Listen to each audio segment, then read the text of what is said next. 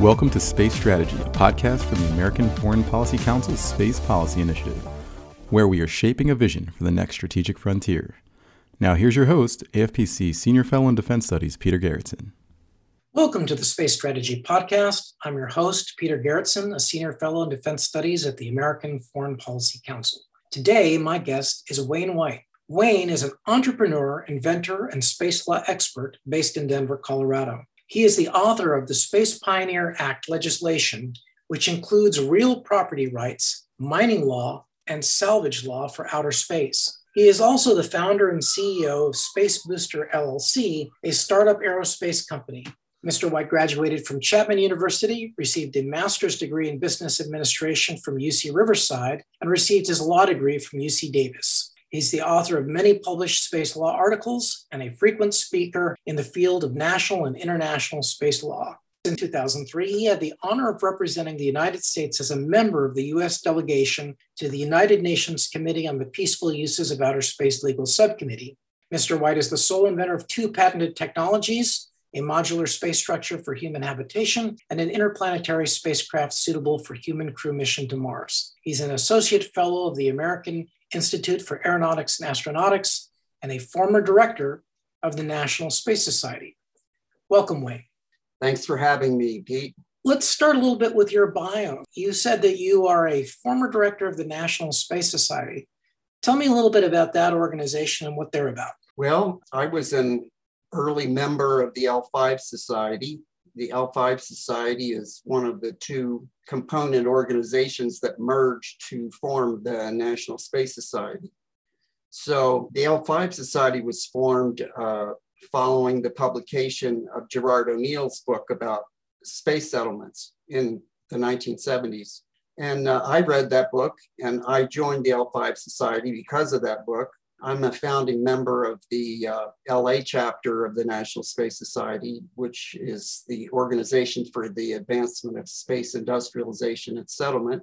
The National Space Society was created to create a, a spacefaring civilization. In other words, we're the larger National Space Society is also their goal is to develop outer space economically and to settle outer space. My membership in that organization has influenced my entire career.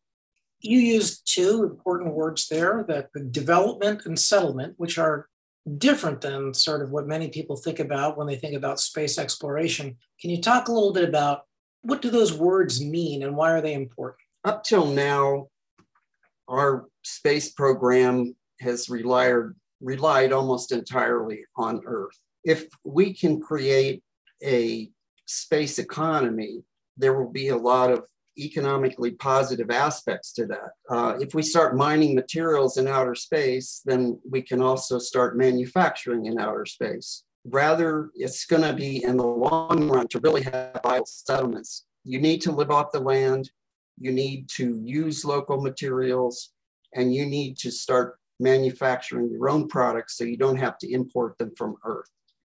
And the more capabilities we have like that in space manufacturing, logistics, cargo transport, all these different elements of our economy here on Earth, we're going to need the same kind of infrastructure in outer space. Now, part of that infrastructure that's needed, I take it, is a legal infrastructure. So, talk a little bit about this, this Space Pioneer Act and how did you come up with this idea? I always believed that real property rights is an essential element of a market economy. When nobody owns something, then nobody takes care of it. The, there is real truth to pride of ownership. If people own property, they take care of it, they improve it, they do things to increase its value. I was of that opinion even prior to the breakup of the Soviet Union. I started writing real property rights in outer space in 1981. I think it's worth noting, uh, you know, there are some younger people in our country that think that socialism, communism might be the answer. But if you look at China and the Soviet Union, or uh, China and Russia, they have both enacted real property rights statutes in recent years because you can't compete with the United States and other market economies if you don't have property rights. It, the economy just doesn't function well. Now, does real property rights uh, have a connotation that's dis- distinct from just property rights? Yes. Lawyers refer to personal property and real property. So, personal property are things that you own, like a car or a house, or well, a car.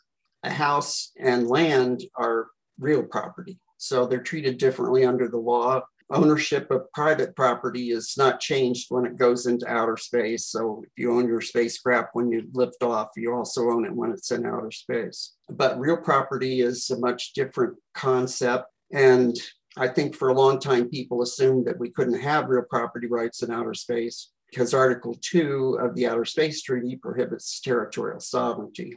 I could get way down on the weeds and talk about common law and um, the way different countries have treated property on Earth. There are basically two theories. One of them is that you mix your labor with the soil, the natural law theory of property rights, and the law will then protect that, that effort. But in common law countries, uh, Britain, the United States, the property rights originate with the sovereign and it's based on territorial sovereignty. The island of Svalbard in uh, which is a Norwegian island. There was a time after the First World War when multiple countries claimed that area, and they decided to base property rights and mining rights on jurisdiction rather than territorial sovereignty. So that's what I'm doing here is we're keeping, you know, the Space Pioneer Act is completely consistent with the Outer Space Treaty. There are really only two approaches to property rights either you withdraw from the Outer Space Treaty, which prohibits territorial sovereignty, and then you assert territorial sovereignty and grant property rights based on that. I think that's a really bad idea. It's very difficult to achieve agreement uh, in the United Nations on space, issue, space issues. Treaties don't have enough definitions to be really useful for business. It's, it creates a lot of legal problems when you actually get down in the trenches and are start starting to make legal arguments. And so national legislation can be far more detailed and it takes far less time to accomplish. Uh, the Moon Treaty, for example, took 10 years to negotiate. And it has a very problematic term, the quote unquote common heritage of mankind, uh, that different nations define differently. I think if you really get down to a hard analysis of the Moon Treaty, there was not agreement among the nations that's that drafted that treaty over what it meant. And as a result, the United States never signed or ratified the Moon Treaty. So this approach is a far more detailed, the Space Pioneer Act is a far more detailed rules of the road of how to operate in outer space. We're going to have companies that are going to be making big investments to land space objects on the moon and undertake activities so the Space Pioneer Act tries to do something, I don't think tries, it does do something that the treaties don't do. And that is, in a very detailed manner, tell space operators how to operate in order to avoid liability. And it, it provides rules that are designed to prevent interference with each other's activities. I think protection, legal certainty, so that uh, a company's attorneys know what's going to happen in any given legal situation and what's legal and what's not. The treaties just don't provide enough detail to really operate on a day to day basis. And, and this is a very detailed uh, legislation. It can be followed by a treaty that would be consistent with it. But this is the fastest way that we can keep up with the technology, the technological changes and advancements that are happening in space it's, it would be an enormous enabler for the space community and, and space, the development of a space economy. That's a good place to pause and, and talk about um, uh, this in some detail. So, first of all, you're a lawyer who's obviously had to think about these problems. I'm sure you've been counsel to some who've had to think about these problems. Uh, when you say detailed, like we've seen the Artemis Accord principles, which is a page or two pages, uh, but but you're significantly more detailed. Like how many pages and how many sections is involved in the Space Pioneer Act, uh, which you've taken quite some time, right? I mean, this isn't a, a weekend project. This is uh, quite a number of years of your life to write. Back in the early 90s, I wrote, I published Real Property Rights in Outer Space, Mining Law for Outer Space, and Salvage Law for Outer Space. Three academic articles that I believe are seminal. Um, I was the first to write about these topics. And the Space Pioneer Act expands upon that to fulfill my lifelong goal of having legislation that would establish real property rights in outer space. It took me a year to write. It's 200 pages. It has three major sections, which I just mentioned. The real property rights. It's it's uh, the real property rights is in the form of a homesteading act that has procedures for establishing rights and then uh, the salvage law and the mining law. The mining law section is very similar to the homesteading exception ex- uh, section, except that you have to do uh, a mining health and safety report. Then uh, the salvage law section kind of surprised me. I, for the most part, it tracks the uh, the maritime salvage agreement. Um, and it would be unremarkable really in that because space salvage really isn't very different from maritime salvage. But in going through it, uh, I thought a lot about space debris and avoiding, avoiding orbital conjunctions. And I just really felt like, you know, I'm on the mailing list for the near Earth asteroid uh, office at, in Houston. And I, I follow this stuff, follow the space debris, read all about it. Uh, and I think it's high time that we started holding people accountable and had some requirements and, and start eventually holding people liable for causing an orbital conjunction. So the salvage law section has a scheme for whereby the United States government would pay for removal of US government space objects. Uh, the US government is the largest source of space debris.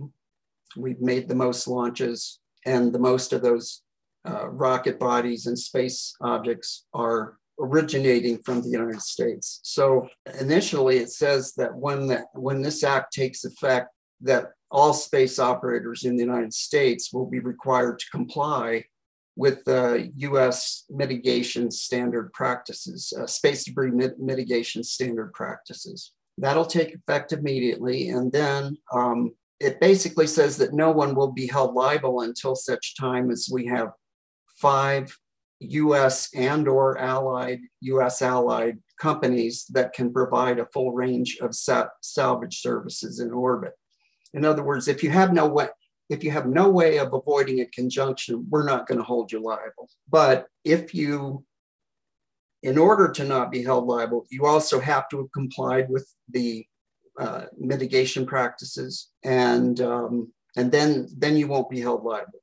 And so then after the Secretary of the Interior finds that we have five we've had five salvage companies and they've been operating for five years, then ultimately uh, companies can be held liable for causing an orbital conjunction.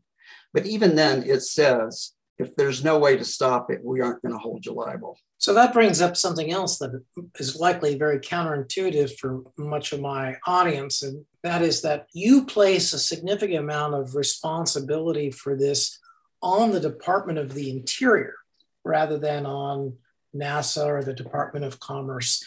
Can you talk a little bit about what are the envisioned responsibilities with the Department of the Interior and why you chose the Department of Interior uh, as the executing branch for those portions? The Department of the Interior is the department that oversaw the US homesteading program on Earth here in the United States. They also are the department that handles mining claims and anything associated with the general mining law. The general, general mining law's general approach is generally what I followed in, in the homesteading and mining sections you chose the Department of the Interior because of its historic role in homesteading and because it already handles. And so they, they have been administering claims disputes for over a century uh, in these two areas of mining and uh, mining and homesteading. And so uh, they have an established history of case holdings. One of the principal things that I tried to do with this law was to have a way to not reinvent the wheel just because we're in outer space. Um, I, I have kept these laws as consistent with our terrestrial laws as I can, so that, for example, if you have a boundary dispute, a property boundary dispute on the moon, it's really not any different from a property dispute on Earth. And so, um, and that's one of the convenient things about having real property rights. It, it handles, that's the way we handle a lot of minor disputes uh, in, the, in the United States uh, through the mechanisms of property ownership. So this is a this is a great place for us to pause to sort of talk about where international law ends and domestic law you know begins and the whole idea of what is self-executing and not self-executing. So you know obviously a listener who hears this going to say okay it's great if i have a you know a law that could you know adjudicate a dispute between two us companies on the moon. But what happens if one of those companies is from another country? And uh, and I, I, know that your that that your uh, draft act also deals with reciprocity. So let let's start from the top. You know, like today, if two companies from different nations had a boundary dispute of of claim mining, you know, claims on the moon, what would happen? Right now, here on Earth, you mean? If they couldn't resolve it through mediation or arbitration, in other words, negotiation, uh, then they would have to go to court and bring suit. A lot of it would depend on, you know, what law controls. Uh, on Earth, it would be state law, but any activities in interna- international areas are uh, under the jurisdiction of the federal government rather than the states. Uh, the only areas that I, this is just an aside, but the only areas that I that I have in the act that are governed by state law is uh, condominium ownership, homeowners associations, and leases. Uh, those are two areas, uh, two things that people can do under this law, uh, but they have to select what state law applies. And, and that would be true with the boundary dispute on Earth. It, the state law that governs would be very determinative in the outcome of the case. So, anyway, in terms of self executing, I think um, it might help to explain. The Outer Space Treaty has a provision that's uh, for reciprocal observation of space objects. Uh, and this stems from the distrust of the Cold War and concerns that early space objects might be military rather than civilian as claimed. There is nothing in the Outer Space Treaty about the procedures of how to do these observations. And that's something that I explain in detail. Uh, you know, there are provisions in the act. This is the way a foreign visit will be scheduled, and this is the way it works. So, that provision of the Outer Space Treaty was not self implementing because it wasn't detailed enough. And now the Space Pioneer Act executes that. It, it, it brings it into law, and that means that now have full circle. We have the whole thing done. And there are, there are other provisions in the Outer Space Treaty that aren't really explained in detail that are covered in my law. It's very clear. If this is enacted, it'll be very clear that we have executed, we've put the Outer Space Treaty into action in our laws. And so within your law, you know, if if two companies uh, have a dispute um, and they're both U.S. companies.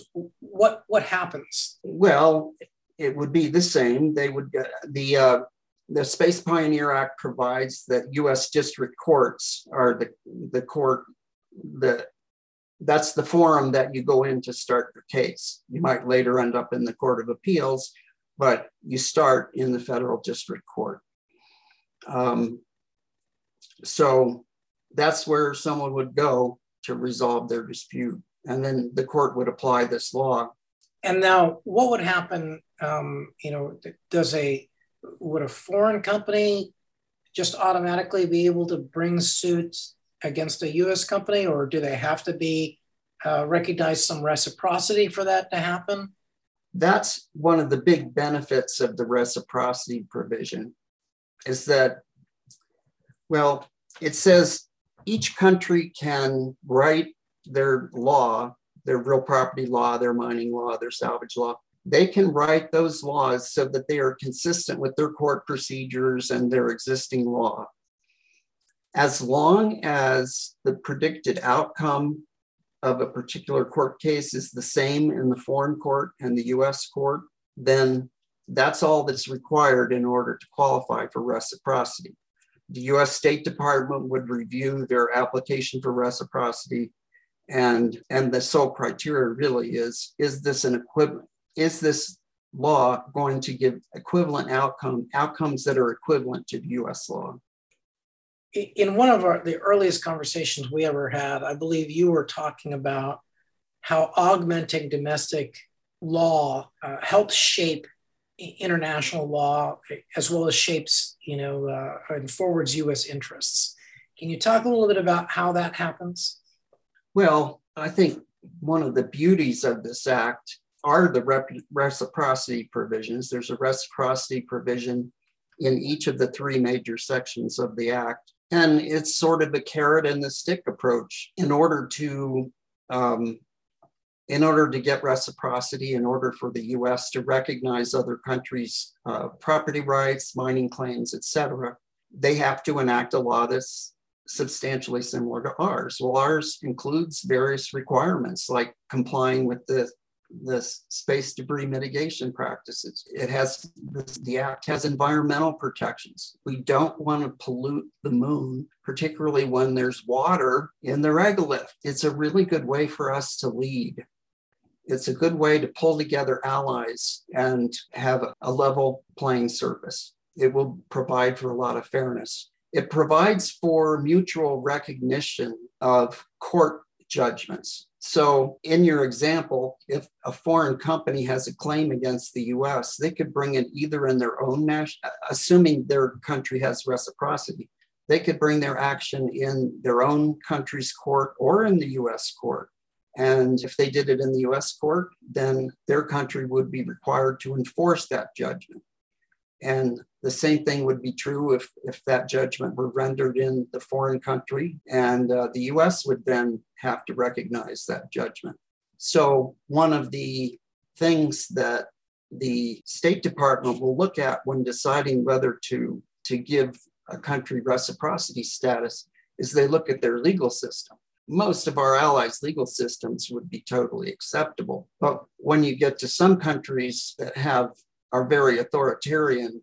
Uh, some countries have legal systems that are very corrupt and all the judgments are political. And um, in those cases, what it says, what the act says, is that um, if that foreign country agrees to have all of its space dis- disputes resolved in international arbitration in an acceptable international arbitration forum that has space law experts, then that's one way in which they might qualify for reciprocity.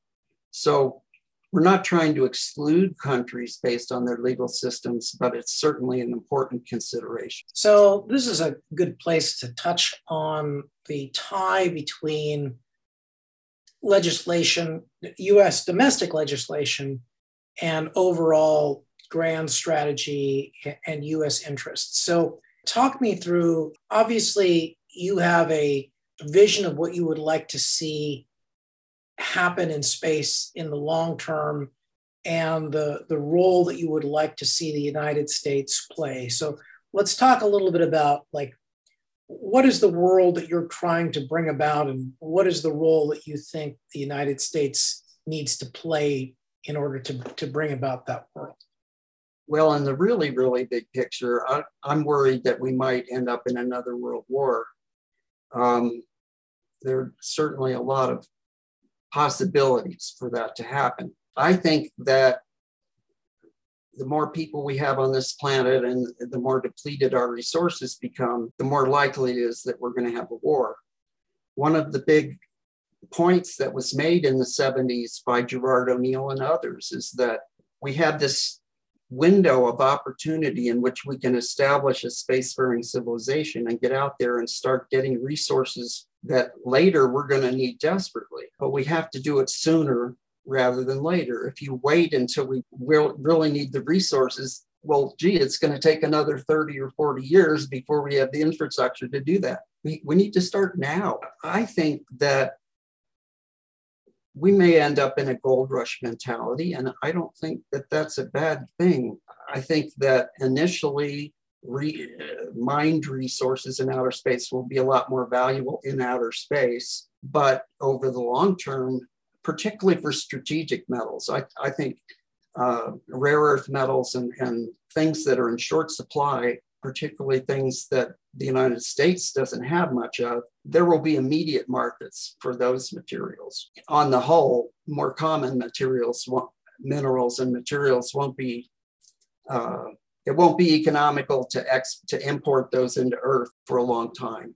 It'll always be cheaper to mine it on Earth until it becomes pretty scarce. So you you see a necessary expansion into space basically to deal with the problem of scarcity? Yes. I, I think one of the problems that we have to overcome is, is a terrestrial mindset. People on Earth tend to agree or tend to have this worldview that we have a pie that has to be cut into smaller and smaller pieces. Uh, the more people make claims to the resources or whatever we're talking about but outer space is vast. I mean, the, the amount of materials and space for living in outer space is incredibly vast. I think once the everyday American understands, uh, the everyday Earth citizen understands how much is out there, I think I would like to see countries invest their money into developing space rather than spending money for defense and aggressive warfare. I think we always need its defense. I think we need our militaries. I don't, I'm not any kind of radical like that. But I think our money could best be spent expanding our prospects for the future rather than doing destructive things because people are fighting over limited resources. Okay, so then, you know, as I would put it, you know, your fundamental strategic premise is that the grand strategy of the United States should be to expand its resources. And the, the greatest expansion then, you know, is in space. Is that a fair characterization? Yes. Yeah. All right. So now within that context of like if if that is the the, the big piece of strategy, what what does law do? What is, what is the place? How how how can law be used as strategy? Well, as I said earlier, I think this will be an incredible enabler. Our companies, our entrepreneurial companies are charging ahead, even, even though there are a lot of legal questions that remain unanswered. But I think there will be a lot more investment in space if there's more legal certainty, and this law provides that. You know, you talked about that this provides legal certainty, and, and you sort of discussed a number of headings, but let's talk about where things are uncertain right now, this is the solution. If the Space Pioneer Act is the solution, talk about the problems. Like, what prevents a company from doing what right now because of a lack of legal certainty? Well, one of the more near term things is we have a number of companies that are planning on building their own space stations. They may be used for tourism, taking people up there. They may be selling time and space to universities and other research organizations. One of the things that the Space Pioneer Act does is it says that, well, the whole concept of safety zones. Um, the way safety zones are defined uh, in the Space Pioneer Act, the owner of a facility, in this case, an orbiting space station, the owner of that facility has the right to direct operations within the safety zone. And as we've seen with the International Space Station, the space station had, they generally, it's agreed that when a cargo ship comes up to the station, the station will then take control of that object and grapple it and take it in to safely dock with the space station. owners of private space stations don't have any right, currently, don't have any right to direct navigation within an area around their space object. So, um, you know, that presents a certain danger to that space object. And right now, they, they just don't have any authority to guide operations around their uh, space object. So I, I think that's very necessary. It's, it's a legal uncertainty. They would probably have contracts and agreements with whoever comes up to their station anyway and they could make private arrangements, but how much more comforting to know ahead of time that they have that right and that, that it's clearly stated in the law. What are some of the uncertainties surrounding uh, salvage and, and mining? Well, one thing I can say about the salvage section is that I expect, as on Earth, that probably 80 to 90% of salvage is going to be on a contract basis. So the space salvage section of the Act deals a lot more with emergency salvage, which is an area where there is a lot of uncertainty. So, for example, if you have a dead piece of space debris that is on a trajectory that's going to cause a conjunction with one of your active satellites, does the owner of the active satellite have any right if they have the capability to go out with salvage equipment and grab that dead that dead space object? Under current law they don't have any authority to do that without at least a written agreement with the owner of the dead space object but the space pioneer act says in an emergency if you don't have time to contact the owner of that dead space object you can and you do have the capability to capture that before it hits your satellite, you can do that. So that's another, you know, good example where legal certainty makes a huge difference. So the, you know, much of the space salvage sector, it does pretty closely track and I want to get the name of it right, the Maritime Salvage Convention. So that's another way that it's consistent with terrestrial law is, uh, is that we do follow terrestrial maritime salvage law very closely in the space salvage section. That's incredibly helpful to attorneys. It means that they can call up a maritime salvage attorney and say, you know, I just need a quick opinion. You know, what do you think about this? And they would probably have something worthwhile to say. So anyway, there are countless examples where the details in this act enable people to do things that would be legally questionable without the act. And so by removing the, the legal questionableness, this is basically an accelerator for homesteading and salvage and mining you know, just across the board. So entirely new industries that today people sort of raise their eyebrows and go, "Can I do that?" This just makes absolutely clear this is how you do it, um, and and how you can move forward. Right. So let's talk a little bit about you know the, what you expect to happen in in sort of these major things. So you you talked a little bit about uh, when we talked about the Department of the Interior and their administering of the Homestead Act. Once you provide this sort of clarity for homesteading, what do you think or what do you hope will happen, you know, as a consequence of, of this law being out there? Well, well, certainly I hope there's a lot more active space debris removal. We probably will have more people seeking to put space objects on the moon. I think that probably the homesteading activity and the mining law activity will be largely focused on the moon.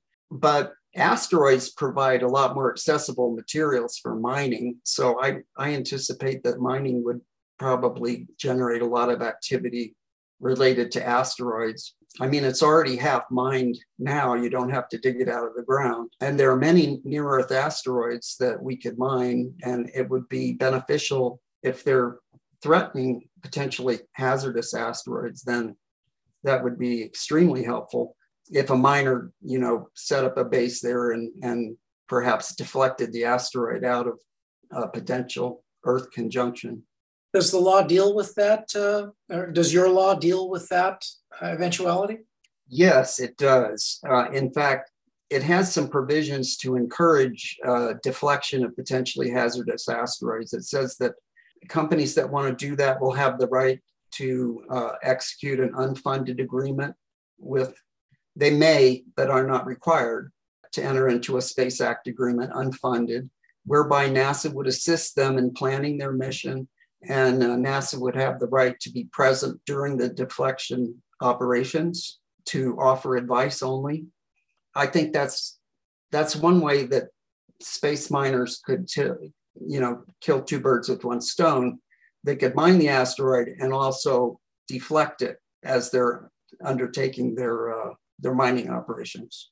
And some of their some of their costs would be offset through the NASA help NASA assistance. says NASA can also assist them with providing equipment like sensors and, and equipment for their satellite. Um, it says that they will put a tracking device on the asteroid so that NASA can track it from there, there on after. The act does try to encourage that, that kind of activity. Now, assuming that the United States does take leadership uh, and passes this law, what do you expect will happen internationally as a result? Back during the George W. Bush administration in 2001, I was invited to an invitation only space law workshop. All of our allies sent representatives, and Scott Pace was the keynote speaker.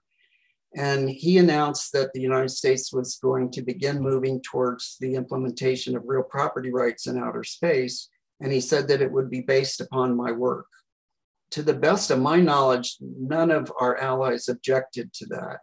It was discussed extensively during that workshop, so they were familiar with the ideas. Uh, the State Department had already vetted my articles and, and said this is a valid approach. So I think that the fact that no one objected at that point to the real property rights part of the act and the fact that the Artemis, the Artemis Accords does refer to safety zones and it does anticipate the Space Pioneer Act. Uh, I had already drafted the first couple of sections of the of the act uh, before the Artemis Accords. Quite a few of our allies readily signed up for the Artemis Accords. And so I, I believe that the same thing would happen with the Space Pioneer Act reciprocity. So you would imagine that in the same way that we saw other nations mirroring the United States law on asteroid mining, they would basically use this, friendly nations at least would use this as a blueprint, and we would have a, a web of friendly nations that would more or less have very similar norms about real property and safety zones and, and salvage. And yeah, and emergency procedures, yeah. Yeah, and that that's going back to our earlier discussion that that's the way that I believe the United States would assert leadership. I think it, it would be very, very powerful for us to show leadership at this point. So, I mean, there, there's an awful lot in your act about essentially is center line of what people think is responsible, you know, responsibility to clean stuff up, you know, to be, you know, good environmental stewards, to ensure that folks are posting and registering, you know, what their what their claims are, just a number of, of different things in uh, respecting of heritage sites. It does seem as if we would be setting the example, you know, of, of good behavior for others while also sort of unleashing entirely different sectors of the private sector that right now are in a bit of legal limbo. Right. I want to give you the opportunity to sort of talk about, you know, the act in greater detail, delve in it anything that we haven't covered so far? Homestead owners can sell their mining rights under the uh, homestead, uh, provided that there's a mining health and safety report. If you claim a homestead uh, and you're going to put it underground, which is really probably where everything's going to end up because of the radiation, then you have to file a mining health and safety report. Anything underground, you've got to file a safety report there are a lot of safety provisions in here. It establishes the, uh, and it requires private spacecraft owners for every spacecraft that carries humans, there has to be a safety officer who's familiar with all the ship's operations and, and can make can make life and death decisions in an emergency without liability. We didn't talk about areas of ongoing activity. When you have surface operations on a celestial body, for example, uh, mining equipment that's going along and it's digging up and collecting regolith for uh, materials processing. If you don't have a space object, but you do have surface operations, and it can be robotic. So your mining equipment could be robotic, going in a certain pattern and digging up the, and collecting the regolith. That's called an area of ongoing activity, and you can make a claim to uh, to get property rights to that area, but only for so long as those activities continue.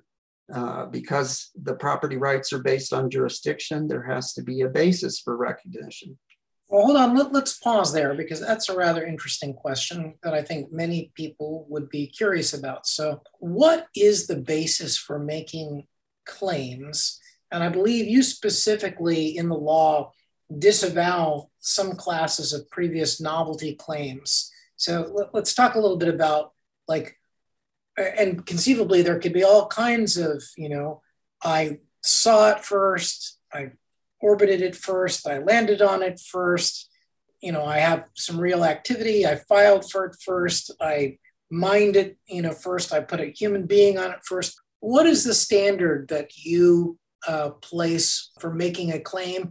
And then, like, how do you stop a person from just like landing on Mars and claiming all of Mars, right? So, talk, talk to me a little bit about the basis for claims and how do you parcel out uh, ways that are not ridiculously large or ridiculously small?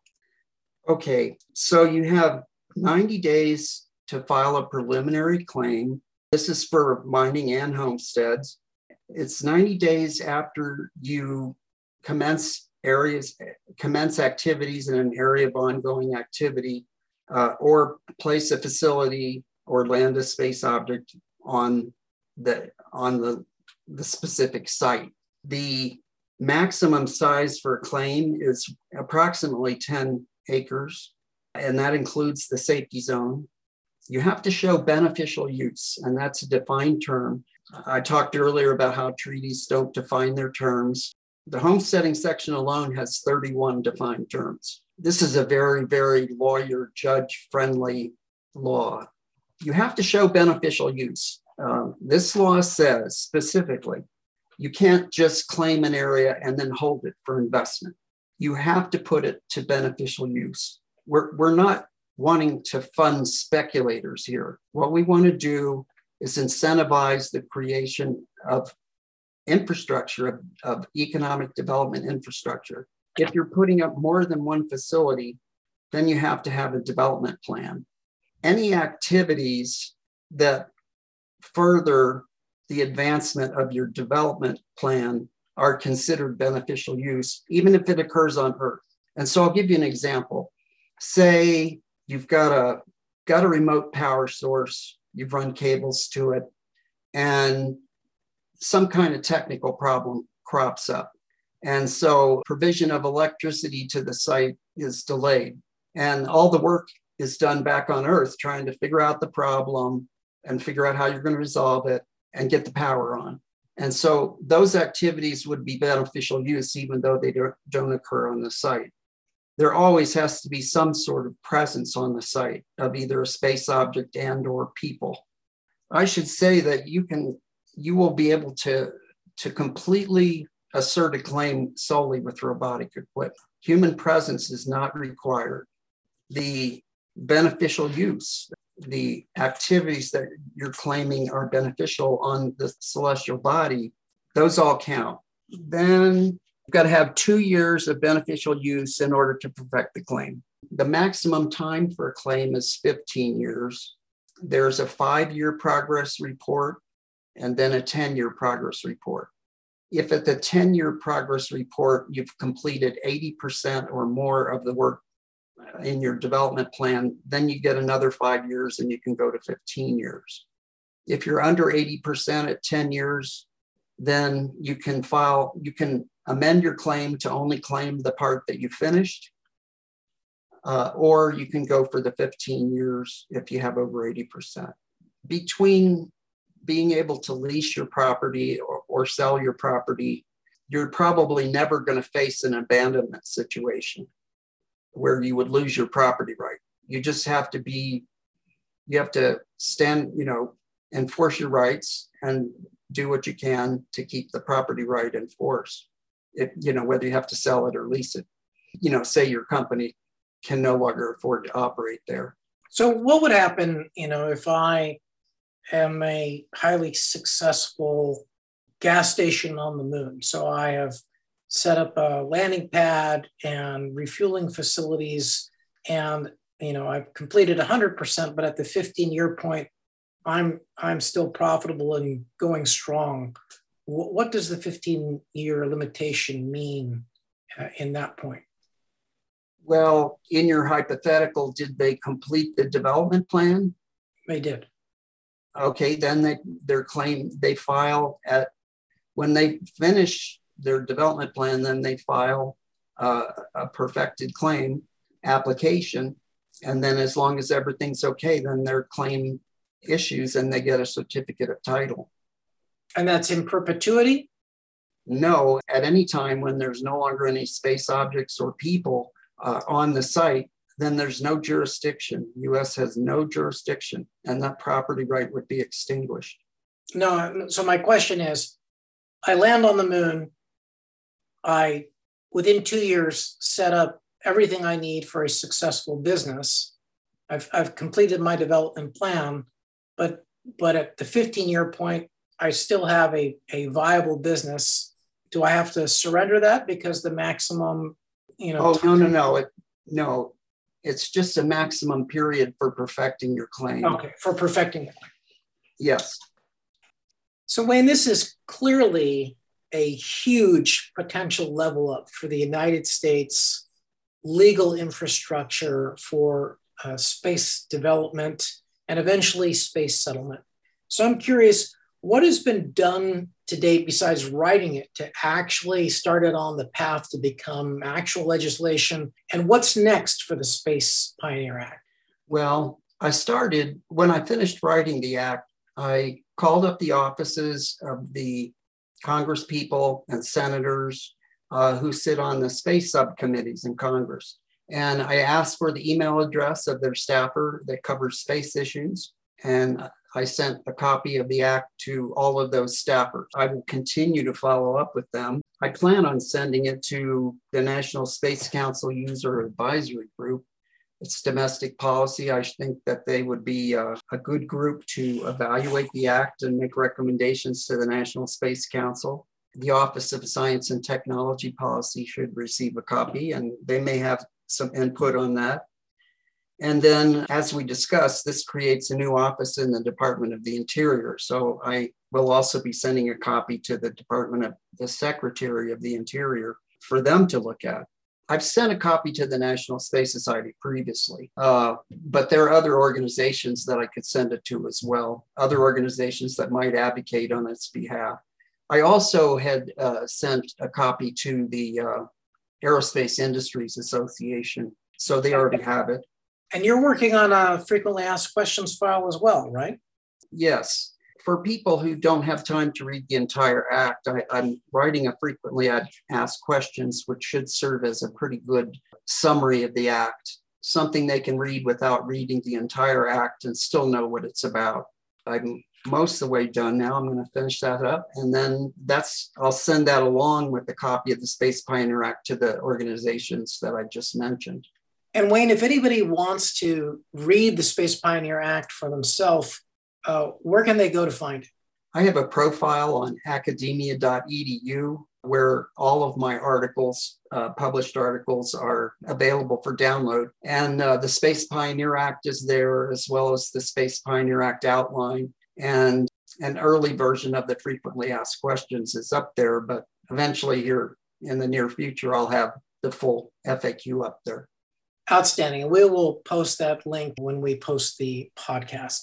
And uh, Wayne, just last question. If any of our listeners want to reach out to you, uh, how should they do that? Uh, well, I'm on LinkedIn And they can reach me at wnwhite at sbcglobal.net. Well, Wayne, thank you so much for your efforts to both write the act as well as spending your time with us today. And I will look forward to seeing where the Space Pioneer Act uh, goes in the future. Thanks, Pete. Thanks for having me on the show. It's great fun. Thank you again, Wayne. We hope you enjoyed this episode of the Space Strategy Podcast. Please be sure to subscribe wherever you are listening. For questions and comments, please reach out at spacepod at afpc.org. Thank you for listening.